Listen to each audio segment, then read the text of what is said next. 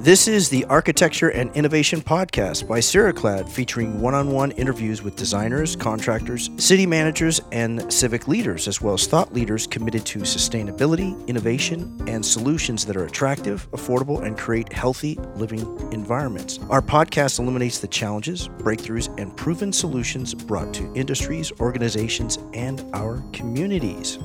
From the office and manufacturer of Ceraclad in Redmond, Washington, and on location, this is the Architecture and Innovation Podcast.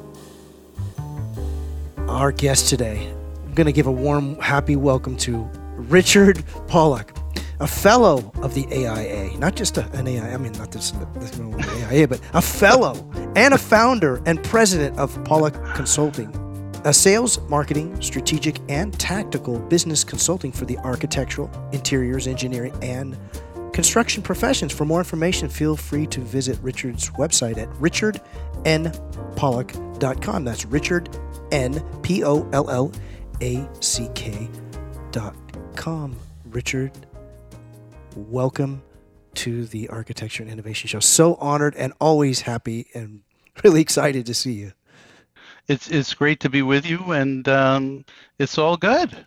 I love, you know, Richard. You know, we we've talked about this not just uh, in our, uh, I guess, our virtual green room, but uh, uh, in in the past is that it's all good, and why it means so much to you.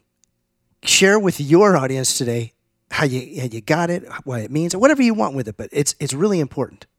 Yeah, thank you. Um, uh, first of all, uh, welcome to everybody listening. Uh, that's great to to have this uh, venue.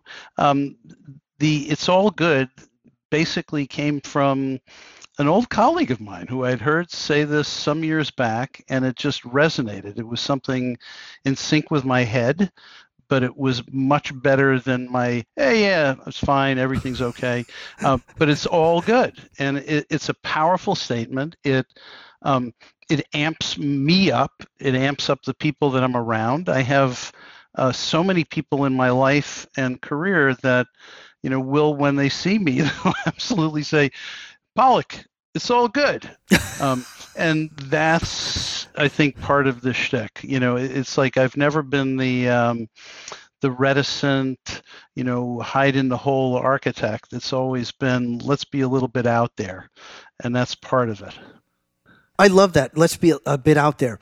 Um, this is, of course, my opinion. You may not disagree, or maybe you're biased with it. Is I think what what you're doing, Richard, as as an architect, as a, a business person, and as an advisor, is, in my strong opinion, needed by virtually every single architect, designer, building product manufacturer, and, and contractor.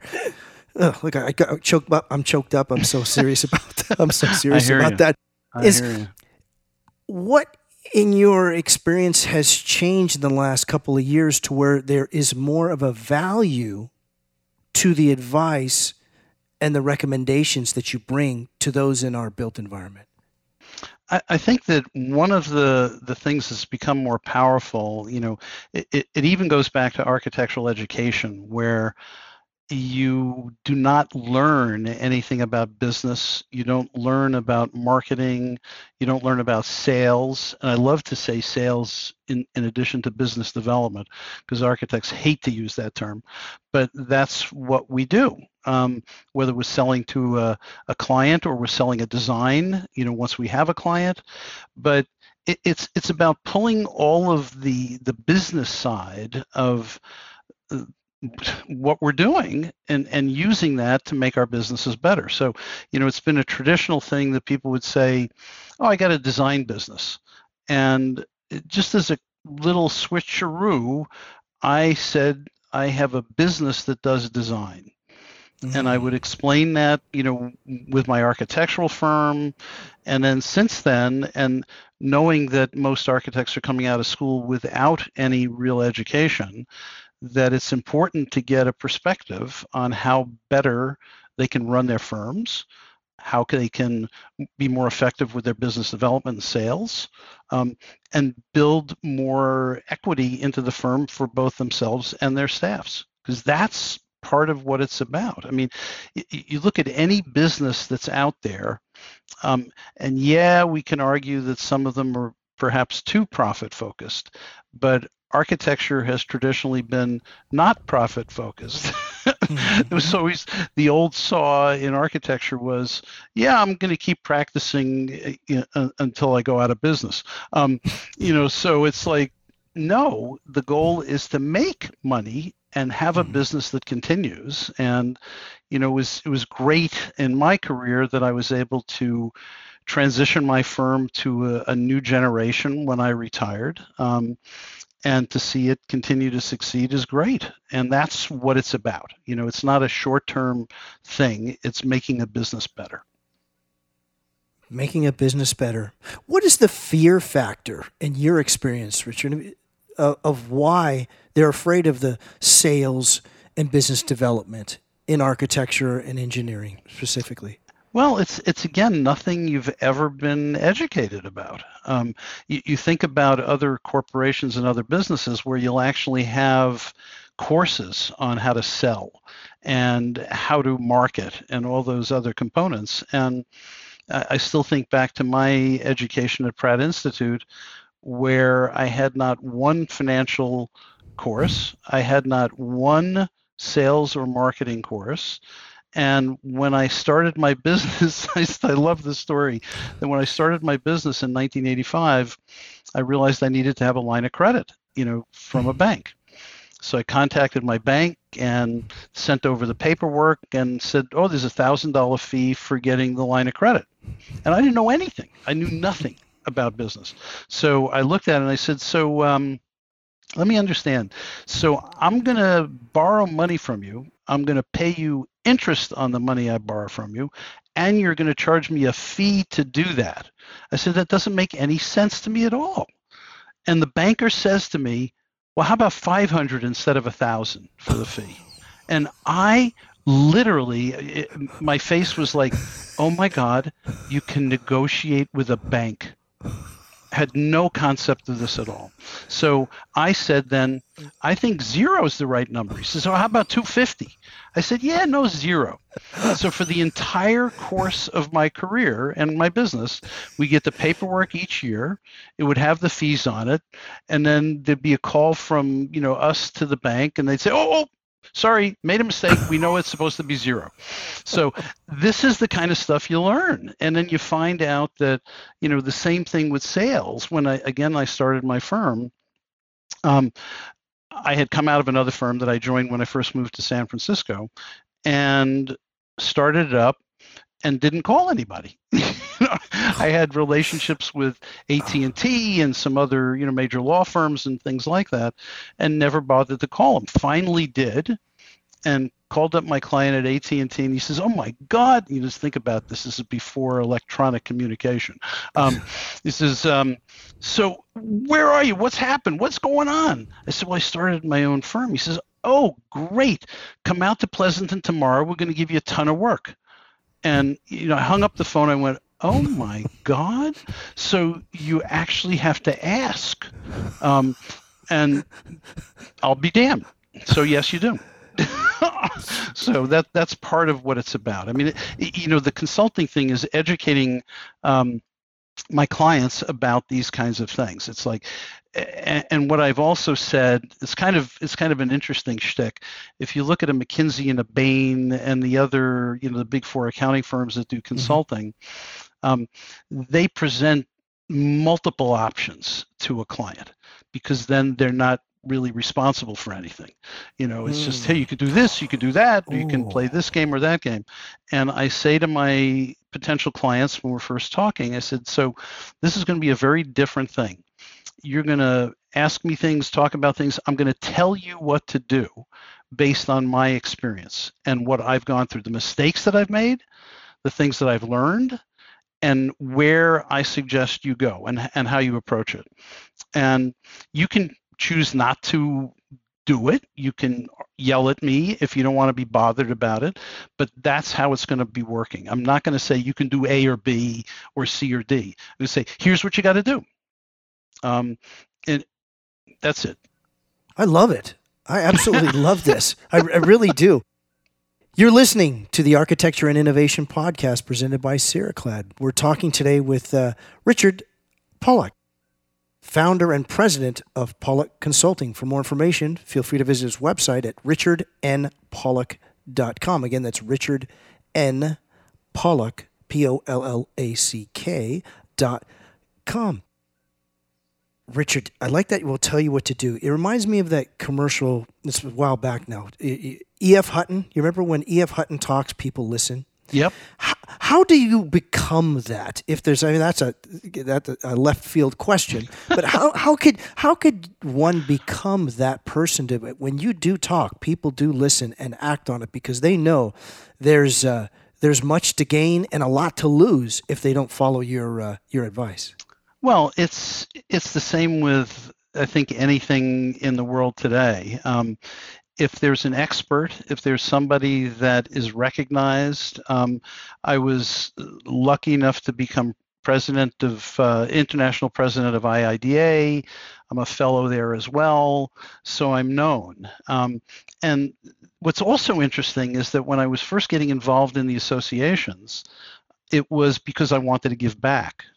I wanted to, you know, first of all, learn when I was really younger. It's like, let me learn from, you know, and and and we talked about Art Gensler the other day. Um, he was one of the first people that I went to hear speak when I moved to San Francisco, and I went, wow, you know, this guy knows his stuff. So I'm a young practitioner. I'm listening to and learning from.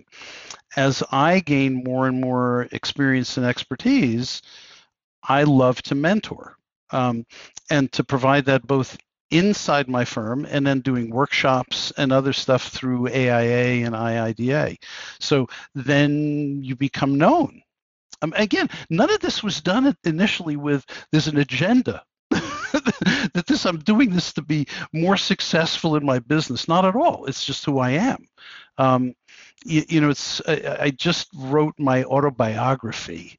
Um, um, Very nice which was a kick, and it's for my kids and my grandkids. Oh, um, oh, very good. Not for anybody else. And it's just pulling together the things that make you a person. So that information, that knowledge base, is easily absorbed by people that have an open mind. And I'm not good working with people that have a big ego, that it's this is my way or the highway. I can only work most effectively with people that are sort of like I was. It's like you're open to learning, you're open to getting information, synthesizing it, and then using it to make your practice better and to help others do the same thing. Terrific. Richard, how do you um, get to help reduce your clients' ego. We all have them, but how do you help? How, how do you help reduce them if there is a, a, process mentally or a checklist that you go through to say, look, here's what you're going to really have to do. Whether you, you, you you'll like it in the end, but you may not like the process. Is there a process you have to get them there? Um, it's more getting to know me. You know, I'm a successful practitioner the name of the firm is known so it's not like there's a surprise. So if they're you know getting onto their high horses and saying well i'm not going to do it's like well that's fine and you can continue to be the firm you are or you can listen and you can learn and not just from me there's a lot of resources around us that will make everything better and the better is how you define it. It's it's more money it's more it's better projects it's better staff it's increased staff it's all of the things that they're going to have. You know um, as, as a quick tangent you think about architecture it starts off with programming. So you're trying to find out what are the client's needs and then the design is used to solve the problem that's revealed through the programming so it's the same thing with the consulting. It's like, what are the issues that the firm is facing? And it becomes a psychology session as well with the principals because I'll start to see the things that they're reticent about. I can then focus on that with them um, find some article in Harvard Business Review or other sources and say, hey, why don't you read this? Because it augments what I'm saying. So again, it's not just Pollock throwing it out on the table, but there's resources to validate what I'm saying. and I think that helps you know these people grow, and and it pushes the ego a bit to the side.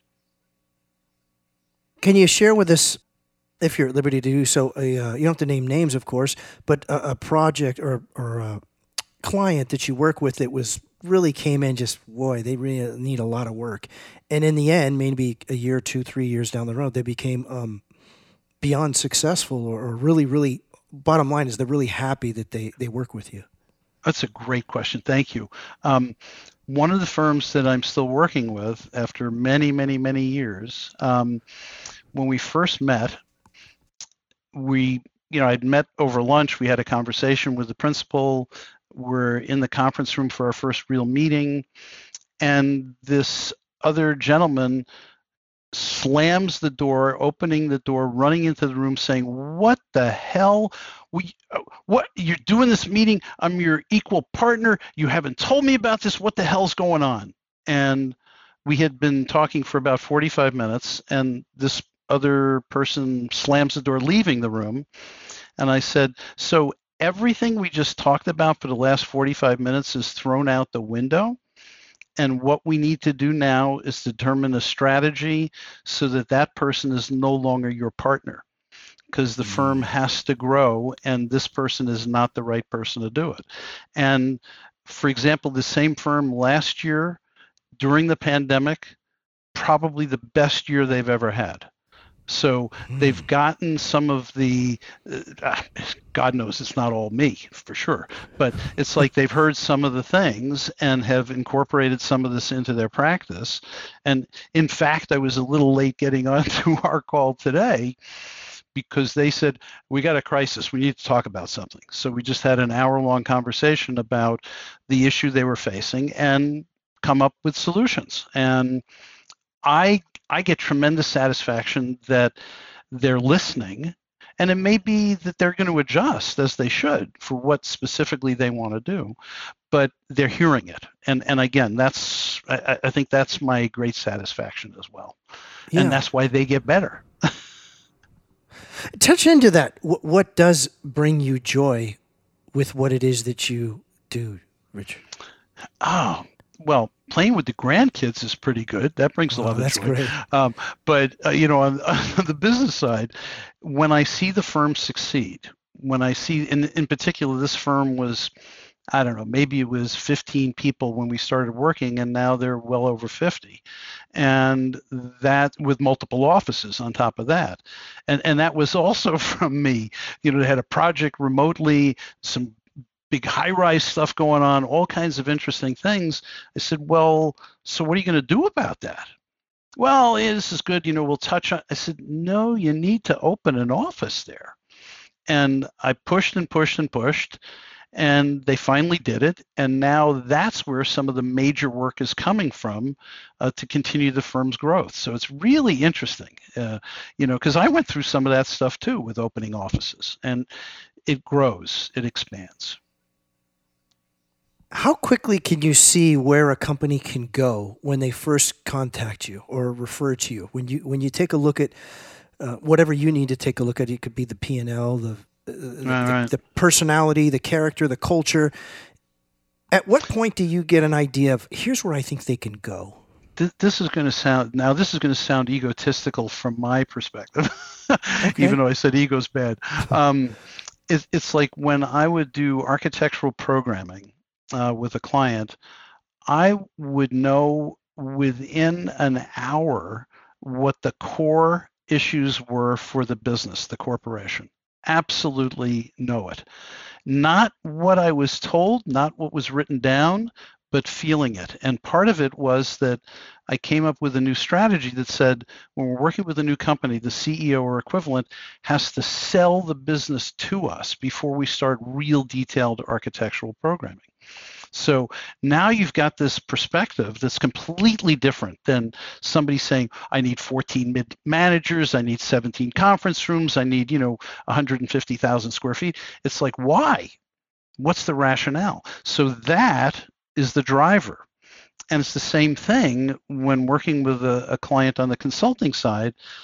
I can see very quickly I can read between the lines. I hear what the issues are and then I'll bring it out. And I'll say, well, it sounds like the issue is recruiting. It sounds like the issue is business development or sales. Um, and in many cases, and I, I feel good about this, they go, yeah, oh yeah, that that is the issue. Um, it's just it's just from experience. Um, it, it's it's nothing super special about me, but it's experience. I love it. This is terrific. You're listening to the Architecture and Innovation Podcast by Ceraclad. We're talking today with Richard Pollock, founder and president of Pollock Consulting. We're going to give a, an acknowledgement to uh, one of Richard's recommendations for Vote Forward. And uh, Vote Forward is a 501c4 nonprofit organization. Their mission is to empower grassroots volunteers to encourage their fellow citizens in underrepresented communities to vote. They build tools to facilitate communications between Americans to help strengthen their democracy, our democracy. The project began as an experiment by Scott Forman in Alabama 2017 and encouraged by the success of that test, Scott and a small group of friends and fellow Apple Pay alumni built the first version of this platform to empower volunteers to take easy and effective action.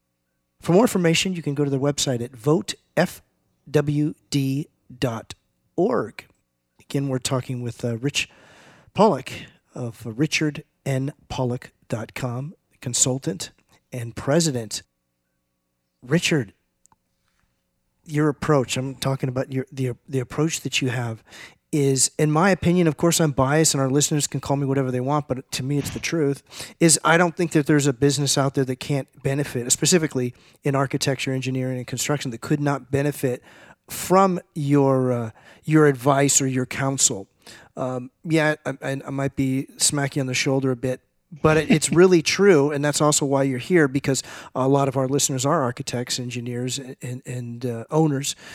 Why is it that so important that business facet of their practice of their company, and not just the delivery of a product or a service? Because that's what they're doing. They're in business.